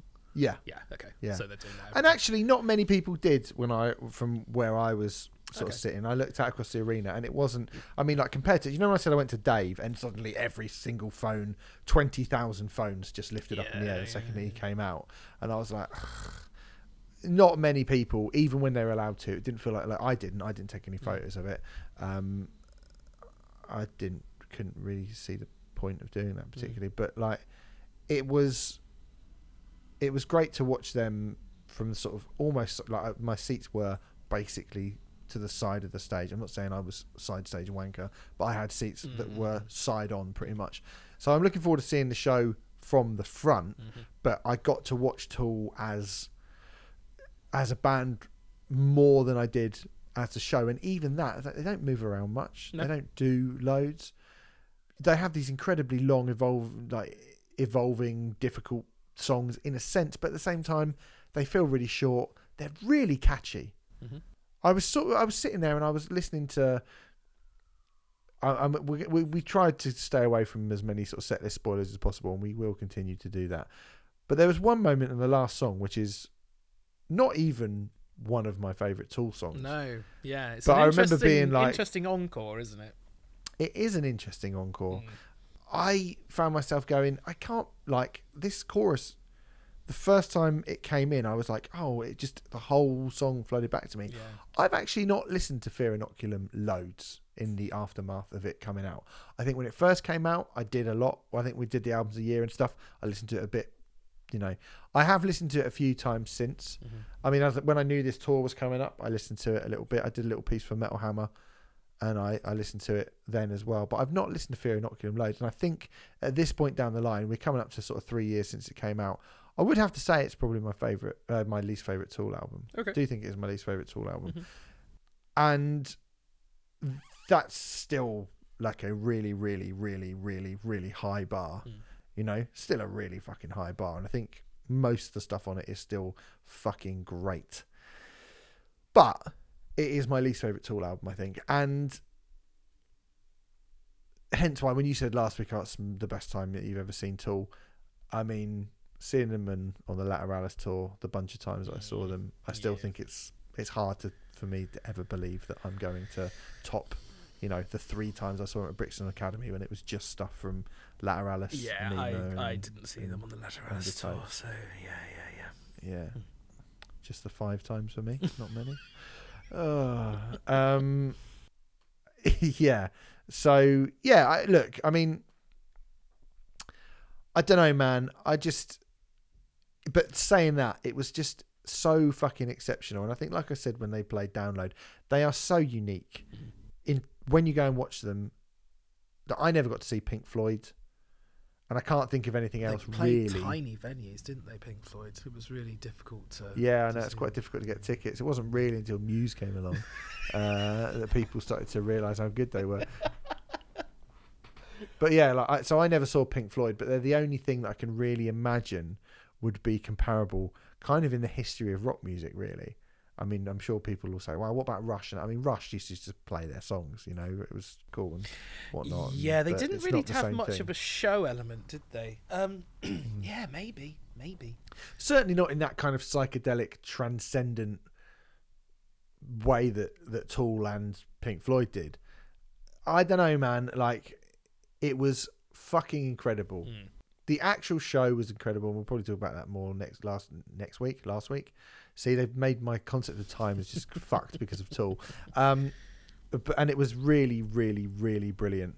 Best Tool show ever? Not for me, to be perfectly Mhm. honest. But that might be because a lot of fear and inoculum stuff. That's what I would say. If you're going to the show, like be prepared for quite a bit of fear and inoculum stuff. Yeah, yeah. You get. Uh, but you know, I'm glad to see it. Yeah. You know, it's the first time I've ever seen it. There was a few things that I hadn't seen Mhm. that they played. So anyway, just uh, there's only one song that I want to discuss because I looked at the set list and we had exactly the same set list bar one song. Okay. Um, was that? You got Right in Two. Um, I did. Uh, but I got the patient, so I won the game there. I think. Uh, although, oh yeah, you although you did. Although to be fair, I've Right never seen them great. play Right in Two. Ah, nice. Okay. I think I So, have. and I have seen- actually. Can't remember. Was I seen them play the patient a bunch of times before? So I was kind of all right with that. I Okay. think yeah, fair. on that Lateralus, many times I saw them on Lateralus. Yes, yes, yes. Still feel like you won Remfry? Yeah, I'm, I'm starting to feel like a bit more of a loser. I have to admit, but it's fine. It's fine. Not a loser. You got to see him. We got anytime we get to see him. But I did sort of sit there and I, I thought to myself, I can't. I feel really lucky to be able to have seen Tool the amount of times I've seen them, and every time I see them, it's just like it's such a fucking treat. Mm, It's such a fucking treat mm, yeah. in in every way. It's so like I just I've I felt really. It's so rare to just completely lose yourself in a show. Just completely be like, like got a shout out Rich Hobson who um, obviously writes is our buddy who writes for, for Metal Hammer. Rich got managed to get me a ticket for it and was just on the day before was like, do you think if you can get up to Birmingham? And I was like, fuck it, I'm coming up. Mm. I'm coming up, and I was sat next to him. And there was a few times where he'd sort of nudge me and be like, "Oh, that was really good, wasn't it?" And I was a bit like, "Duh?" So sorry, so, sorry, Rich, if I felt a little bit like all night, but I was away with the fairies for a lot of it. I certainly think, in terms of that, yeah, being completely and utterly transported feeling, that is not, especially when you go to as many shows as we tend to, it's something that becomes a real rarity, I think. And um, I felt completely and utterly transported when I saw them. I mean, God love them, but you're not going to get that at Cancer show, are you? No, exactly, exactly. Yeah, yeah. Yeah. Not there's anything wrong with Cancer Bats. There's No. a lot right with Cancer Bats, but yeah, Tool. So, um, looking forward to next week where both of us can talk about the same gigs that we went to in a little bit more detail. Um, before we move on and finish up the podcast, uh, we should say R.I.P. to Gabe Serbian of the Locust, who died at age 44.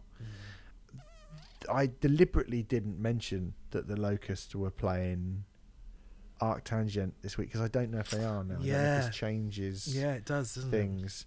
Um, Yes, so they're they're on the bill, but obviously with this news, it it, that might not be happening, which is, is obviously, you know, fair enough. But yeah, cool. Yeah, um, and you know he he played with a, a great drummer. He played with a bunch of people. He played with Cattle Decapitation for a little bit as well. Mm.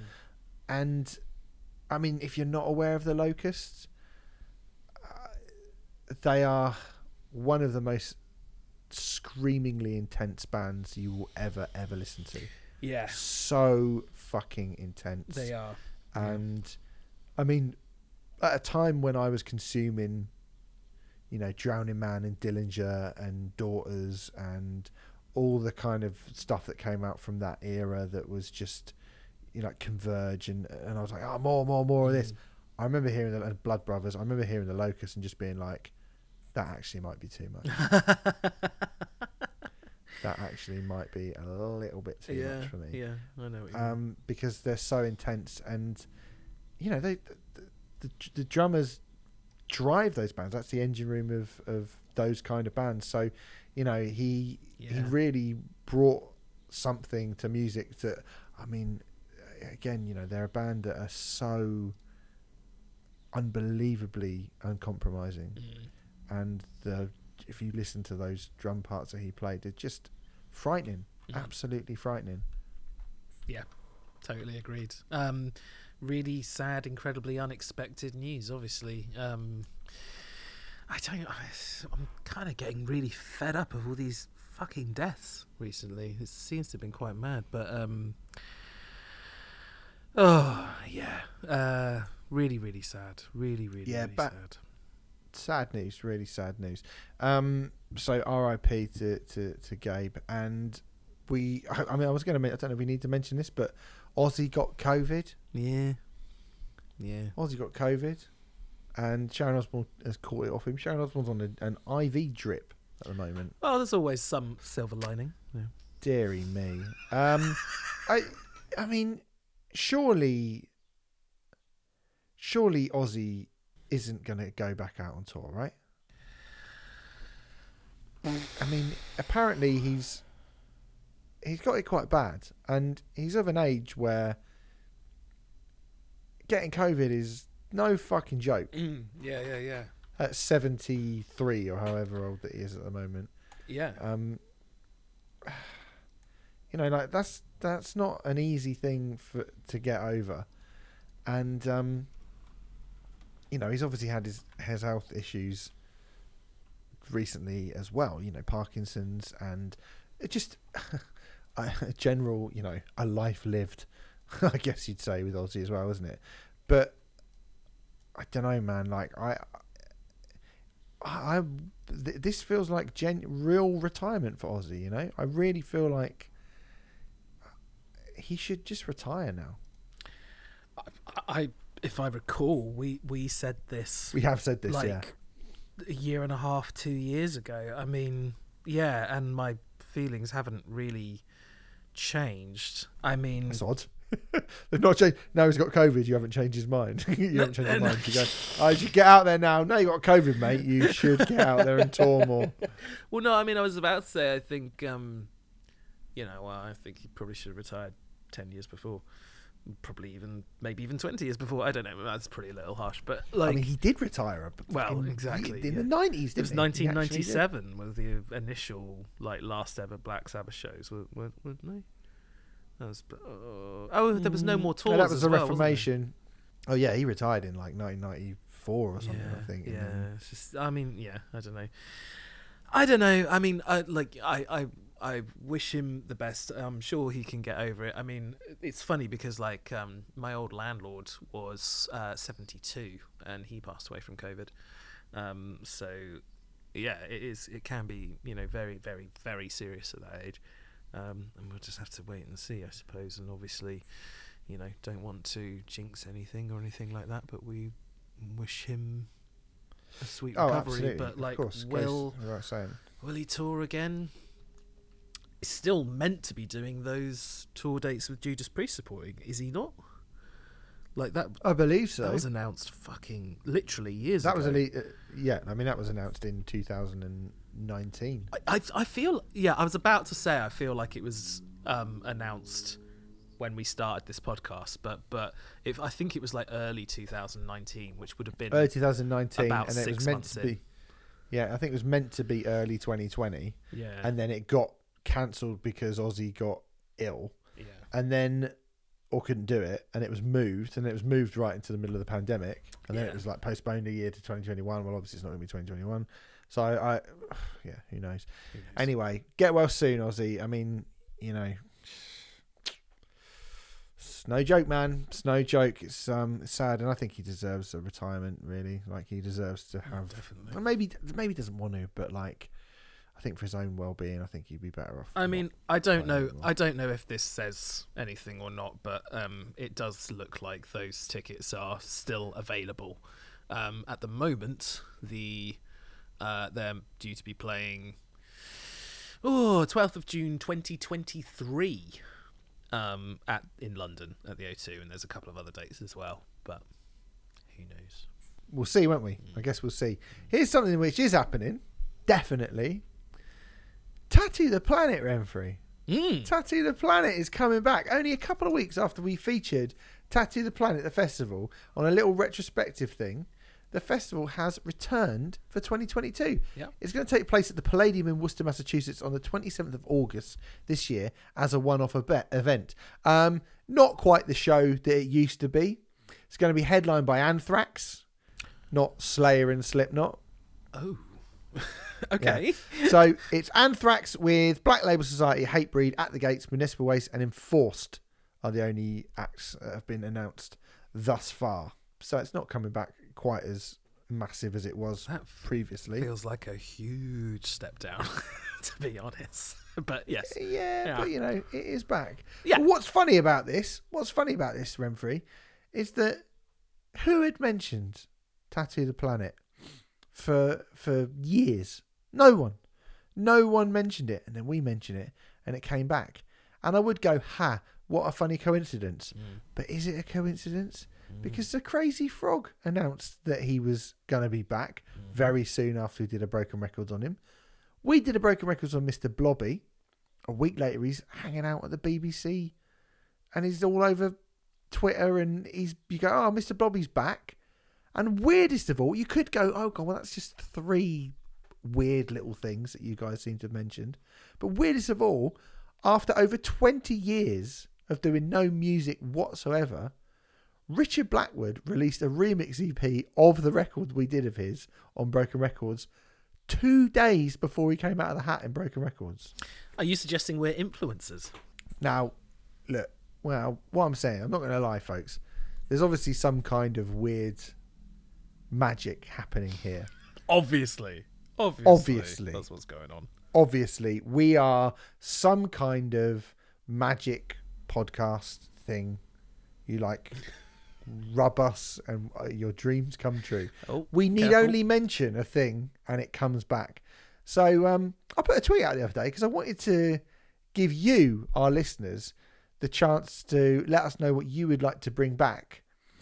We thought we'd throw you a bone, and um, you know we thought we'd let you bask in our Magic. immortal, immortal glory. So um, I did. I put a tweet out, and I was like, "Look, if we can get Richard Blackwood and Mr. Blobby and Crazy Frog and Tattoo the Planet back, piece of piss. What do you want? Anything you like." And um, this is what various people said. Uh, Grammar on Twitter started us off. I thought it was going to be mostly music stuff, but he wanted Solero shots. Do you remember Solero shots? Oh, they do ring a bell. Yeah. Um. Uh, remind me what they were. Just little frozen. They're about the size of like aniseed balls, Mm. but they're like little sort of ice lolly mini ball things. In a, they're in a kind of, they're in a sort of um rounded triangular funnel, sort of like almost like an ice cream cone shaped thing. okay. and you could get different flavors and it was just like a load of little like things and you put them in your mouth and they taste like solero Okay. Doesn't sound as good as a Solero though. Well, I mean, I, I'm wondering if that's why they never sort of lasted the distance, to be honest. Because for me, just have a Solero in it. I mean, look, Kelsey, we can we can try and sort it. I mean, obviously they'll be back within a week now. Now we've said it. Yes, yes, yes. They'll be coming back. So that's fine. Uh, uh, Captain Hook on Twitter actually replied to that, and he said he was going to suggest um, Maxibons, but then when actually that's a really good suggestion by you. Now I'll tell you what, I fucking love Maxibons. I love them. Definitely bring Maxibons back. We'll get Maxibons back.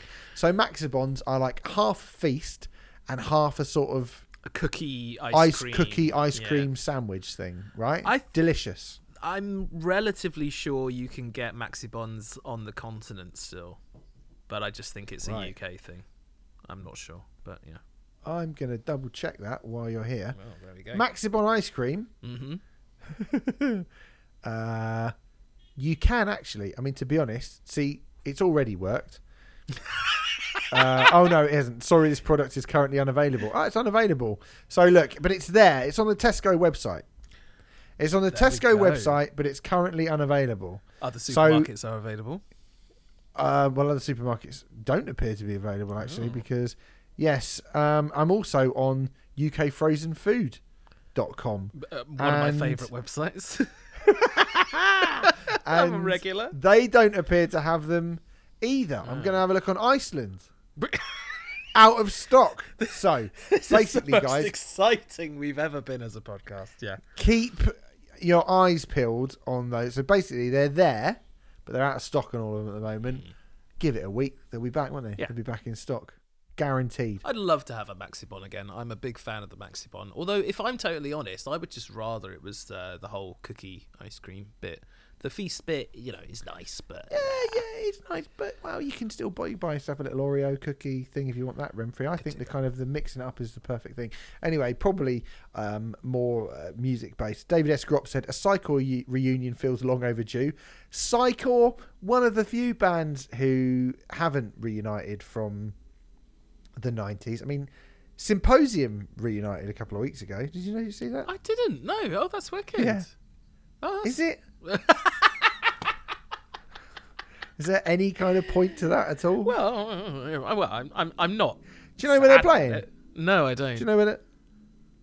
Islington Assembly Hall. Crikey. I know, right?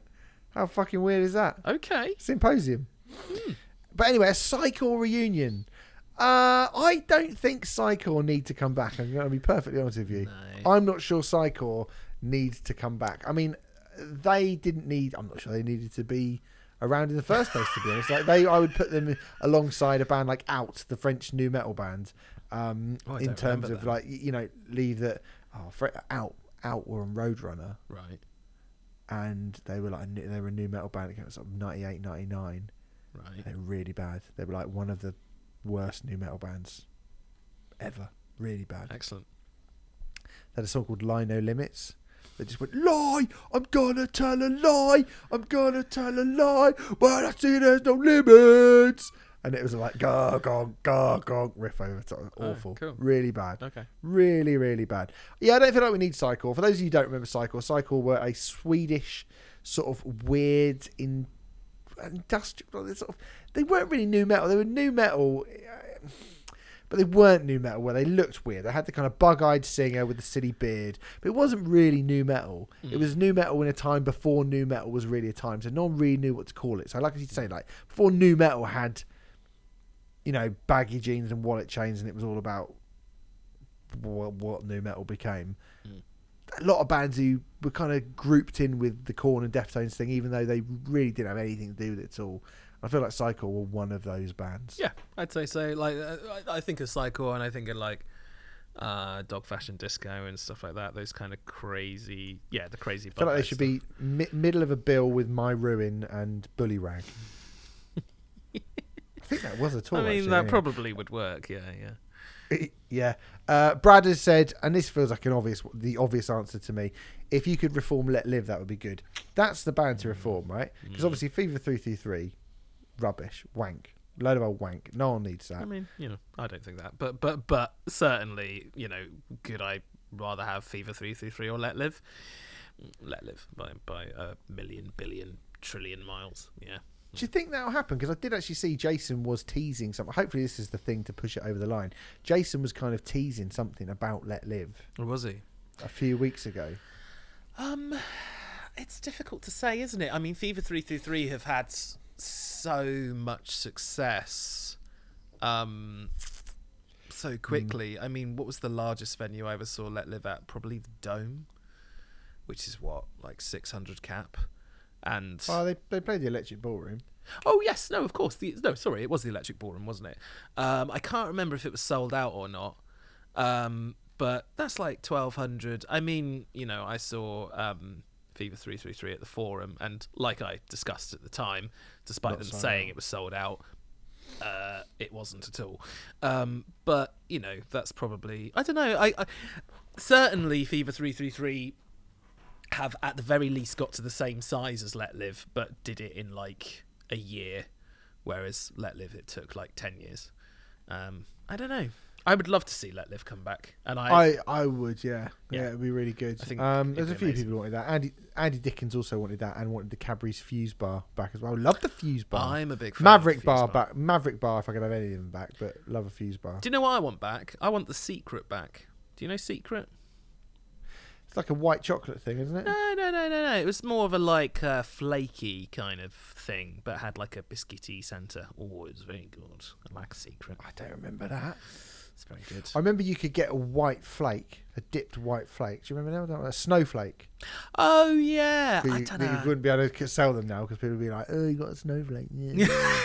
think they're really funny. But I fucking love a snowflake. Oh, I, I, I white chocolate is very, very, very sickly. I find.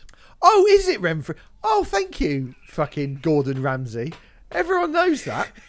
Well, okay, white chocolate is too sickly for my palate. Is what I really. Is it really? Yeah, I, I uh, well, I mean, you need to, you need. I, you should grow up and Right. get a Milky Bar. Sure.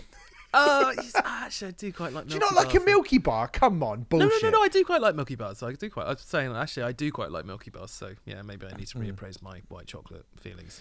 Yeah, white fair. feelings. Um, That's the name of my new album. Juggalo Springfield. So Juggalo Springfield is a very good name. Actually, someone my my mate Sean, who I uh, met up with at at Tool yesterday, said something which really made me laugh. Which said, "Tool look like um, uh, Danny Carey looks like a bro in his his sort of basketball vest. Oh right, yeah. Um, Justin Chancellor looks like he's come off the set of There Will Be Blood, like some kind of old because he's got like braces on and stuff. He's like Maynard looks like a juggalo, and Adam Jones just looks like a normal bloke. and I was like, yeah, what a, what a weird combination of people. Anyway, um, Juggalo Springfield said, "Rentaghost, please." But people used to go about Rentaghost. I'd never watched Rentaghost. I haven't. Well, I've only seen clips. Yeah, I've never seen like a full episode, but people loved that Rentaghost, didn't they? They really loved it. It's a lot of TV shows that you think should come back, and then when they do, not good. I think there's quite a few things I would choose over Rentaghost. I have to say. I mean, Knightmare would be amazing. I think they did try to bring that back, but it only ended up happening like for one episode or something like that. Funhouse. Uh, Fine house. With the twins. uh, fully booked. Uh, fully booked. Uh, get your own back. Get Dave your own- Benson oh, I would love. Where, where- where is Dave Benson Phillips's career resurgence? Why hasn't that happened? He's, Well, let's make it happen. Dave Benson, Benson Phillips, Mm. Stephen Hill, and Remfry Dedman of the Riot Act Stroke Broken Records podcast. We summon you for your comeback, as we have summoned so many others. Make yourself known to us, Dave Benson Phillips. Make yourself known. There you go. That should do it. That's the incantation that uh, Steve does after every show, but uh, we've recorded it this time for posterity. Yeah. Uh, one last musical one. Prank Monkey Records said, "Any chance you can get Carter USM to reform while you're at it, lads? We've spoken about Carter before. We have. Yeah. Uh, maybe we w- maybe our powers weren't quite as strong No, they weren't back at that then point. No. in that early point. We spoke about um, thirty something on uh, on trade off, Yeah. and actually Carter have been in the news recently because it was the thirtieth anniversary of the Love album, their biggest album, their number one album that got that turned them into a Glastonbury headlining band. Thirtieth anniversary of that album this week as we record. So people have been talking about Carter, and it's not the first time I mentioned. I mentioned Carter a couple of weeks ago as well, didn't I? You did? With Philip Schofield. Oh, that's right. Yes, yes, yes. So we've been we're doing our best. We're chucking lots of Carter related content out there. Yeah, but they Hopefully they'll reform. they just don't seem to be biting at the moment, do they? Um, Bloody Do you think? Do you think Carter USM would work in 2022? It's very 90s, isn't it? Well, I was listening to 100 gecs earlier. Uh, I actually was. And I was like, they remind me of Carter. There's two of them. They're weird. fair enough. They're all over the place. Mm. So, no is the answer. uh, no, I don't. I mean, look, you actually, like, you don't forget Remfry. You liked thirty something. You thought it was good. Oh, I Not did. Just me. I did. No, no, no. I, I, yes, you're I, very nineties. I, I, I did. I did think it was great in a very 90s way. um, Yeah. You know. Um, I, I, I did like it. Yeah, I thought it was cool. But uh, you know, they're no Terrorvision, are they? No, I mean, look, no. Who is? Who, be, who's Terror? Who is Terrorvision? Only Terrorvision. no, Yeah. only Terrorvision, and even then, only for a little while. Really, wasn't it? Yeah, sad. Uh, Rob Johnson, last one says he wants Tab Clear back. Fair, look cool, didn't it? Tab Clear. Do you like Tab Clear? Tab clear. Oh, oh, the drink. Tab clear. Yeah, not the band Tab Clear. I, I, uh, no. It tasted weird. It sort of tasted like uh, rusted metal. I thought. I wasn't really ever Yeah, a fan of I- Tab. It, it's a shitty Coke, but it was clear. Was it a So you Coke? looked at it, it looked. Yeah, it was Coke. It was supposed to be a sort of Coca Cola flavour. You've got to be shitting me, really? I thought. Absolutely not shitting you. I thought it just tasted of. I thought it was rust flavour. that's. I mean, that's not really a. That's not really a flavour. You never licked fla- rust? no, That's none of your business. frankly, what I get up to in my private life is absolutely you're none of your business. That was a little bit Uh, private. Sorry. little euphemism for something. Um, no, I have never licked rust, and I don't think they would make it a flavour. It's meant to be Coca Cola flavour. It's meant to be a sort of diet Coke, but it was clear, surely. I'm. I'm. Surely. I'm completely blown away by that. I had. Ha- Abs- have you Goog- Have you googled this? No, no, no, no. I'm going. I'm going to now. Well, let me do it, and you carry on. To- yeah, What? it's Coca Cola's contribution to the short-lived clear cola movement of the early 1990s. Fuck me, you've made that sound like a, a, a thing, and the old clear cola movement of the 1990s. Well, That wasn't. A, was that a thing? well, I can see here. I mean, maybe this wasn't. Maybe this is an American thing only. But there's Crystal Pepsi, which is just appears to be just Pepsi, but white. I mean, it's not even white; it's clear. So. How strange! Oh yeah, and Coca Cola Clear seems like it was a bit of a sensation. Well, for- Coca Cola Clear. Surely Tab Clear is Coca Cola Clear. I don't understand. That is confusing, isn't it? Because it's made by Coca Cola. I, don't know, I don't know. So anyway, I look, but a lot of my mates used to buy Tab Clear and they drink it out of the can. Right. Thus, you'd go, well, there's no point to this, is there? Surely, Yeah, that does seem like a bit of a waste. because the point of it is, is you look at it and you go, ha ha, look, it's clear, and then you go, oh, it tastes like Coke. What fun If you're drinking out of the can, you- Yeah, but you don't, well, mate. We made do with what we. It was a better time. Uh, we made do with just clear drinks Yes. that tasted slightly different to what they looked like. Uh, but you wouldn't. You you would drink out of the can and you wouldn't get to see what it looked like. So you you just be drinking shit Coke. Yeah, that does. That seems like a Pointless. very pointless waste of time. Yeah. Quite like Virgin Cola. My mate used to have that, mate. Oh man, Tom Irby. I can't remember the taste of Virgin Cola, but It was all right. yeah, yeah, okay. Tom Irby, Virgin Cola, Sainsbury's ready salted crisps, and a cheese and pickle sandwich for his lunch every day. Every day for five years. Every single day. Great. I love it when you. Bring, I love it when you bring up people from your school that no one knows, but you always say their first name and their surname. Tom Irby now, to be fair to him, has Yeah. gone on to. He's worked on. He's a, he's a colorist in uh, Hollywood, and he was worked on massive films. He, Oh, wow. like, I think he got his start. He did Corpse Bride, was one of the first big films he did. But basically, he's done he's done all the Harry Potter films, and he works on sort of making the colors look nice. Yeah, and he earns a lot of money. So you know, there's me slagging off his quite meager lunch. Do you think we could get I him on the show? We could do to talk about what? Um, tab clear. Uh, no, wait a minute. Virgin Cola. Virgin Cola. Yeah, yeah, yeah. Virgin Cola. Yeah, sorry. we'll do that next week. Cool, uh, that's why we didn't do the arcade. We won't be doing the Arcade Fire review next week, guys. We're going to do a whole show about Virgin Cola. Um, but there you go. Expect all of those things to be back in society Yeah. within the next week or so. You're welcome. Yeah, apart from the tab clear bit, which you don't really Yeah. Don't thank us mean, or that- know. Although if you do want to Otherwise, thank yous will come back. Anyway, thanks very much. I want to say thank you to Arctangent, our good friends over there, for sponsoring the podcast. Go to arctangent.co.uk forward slash tickets, put in Riot Act ATG in the checkout, and you get money off that festival, which is very, very good. And at patreon.com forward slash Riot Act podcast. You can sign up for all of our exclusive content, including that Manchester Orchestra and Prodigy classic album specials that should be with you probably by the time you're listening to next week's podcast, where we will be talking about the new Arcade Fire album. A hundred percent, that is what we're going to be doing. I'm quite looking forward to hearing that Mm, yeah, because. I like Arcade Fire. Yeah, same. So there you go. All right, uh, got anything good else you want to say, Remfry? You want to plug anything? Uh, No. No. Obviously not. Obviously not. All right, good. Thanks very much for listening, guys. We will see you next week. Bye.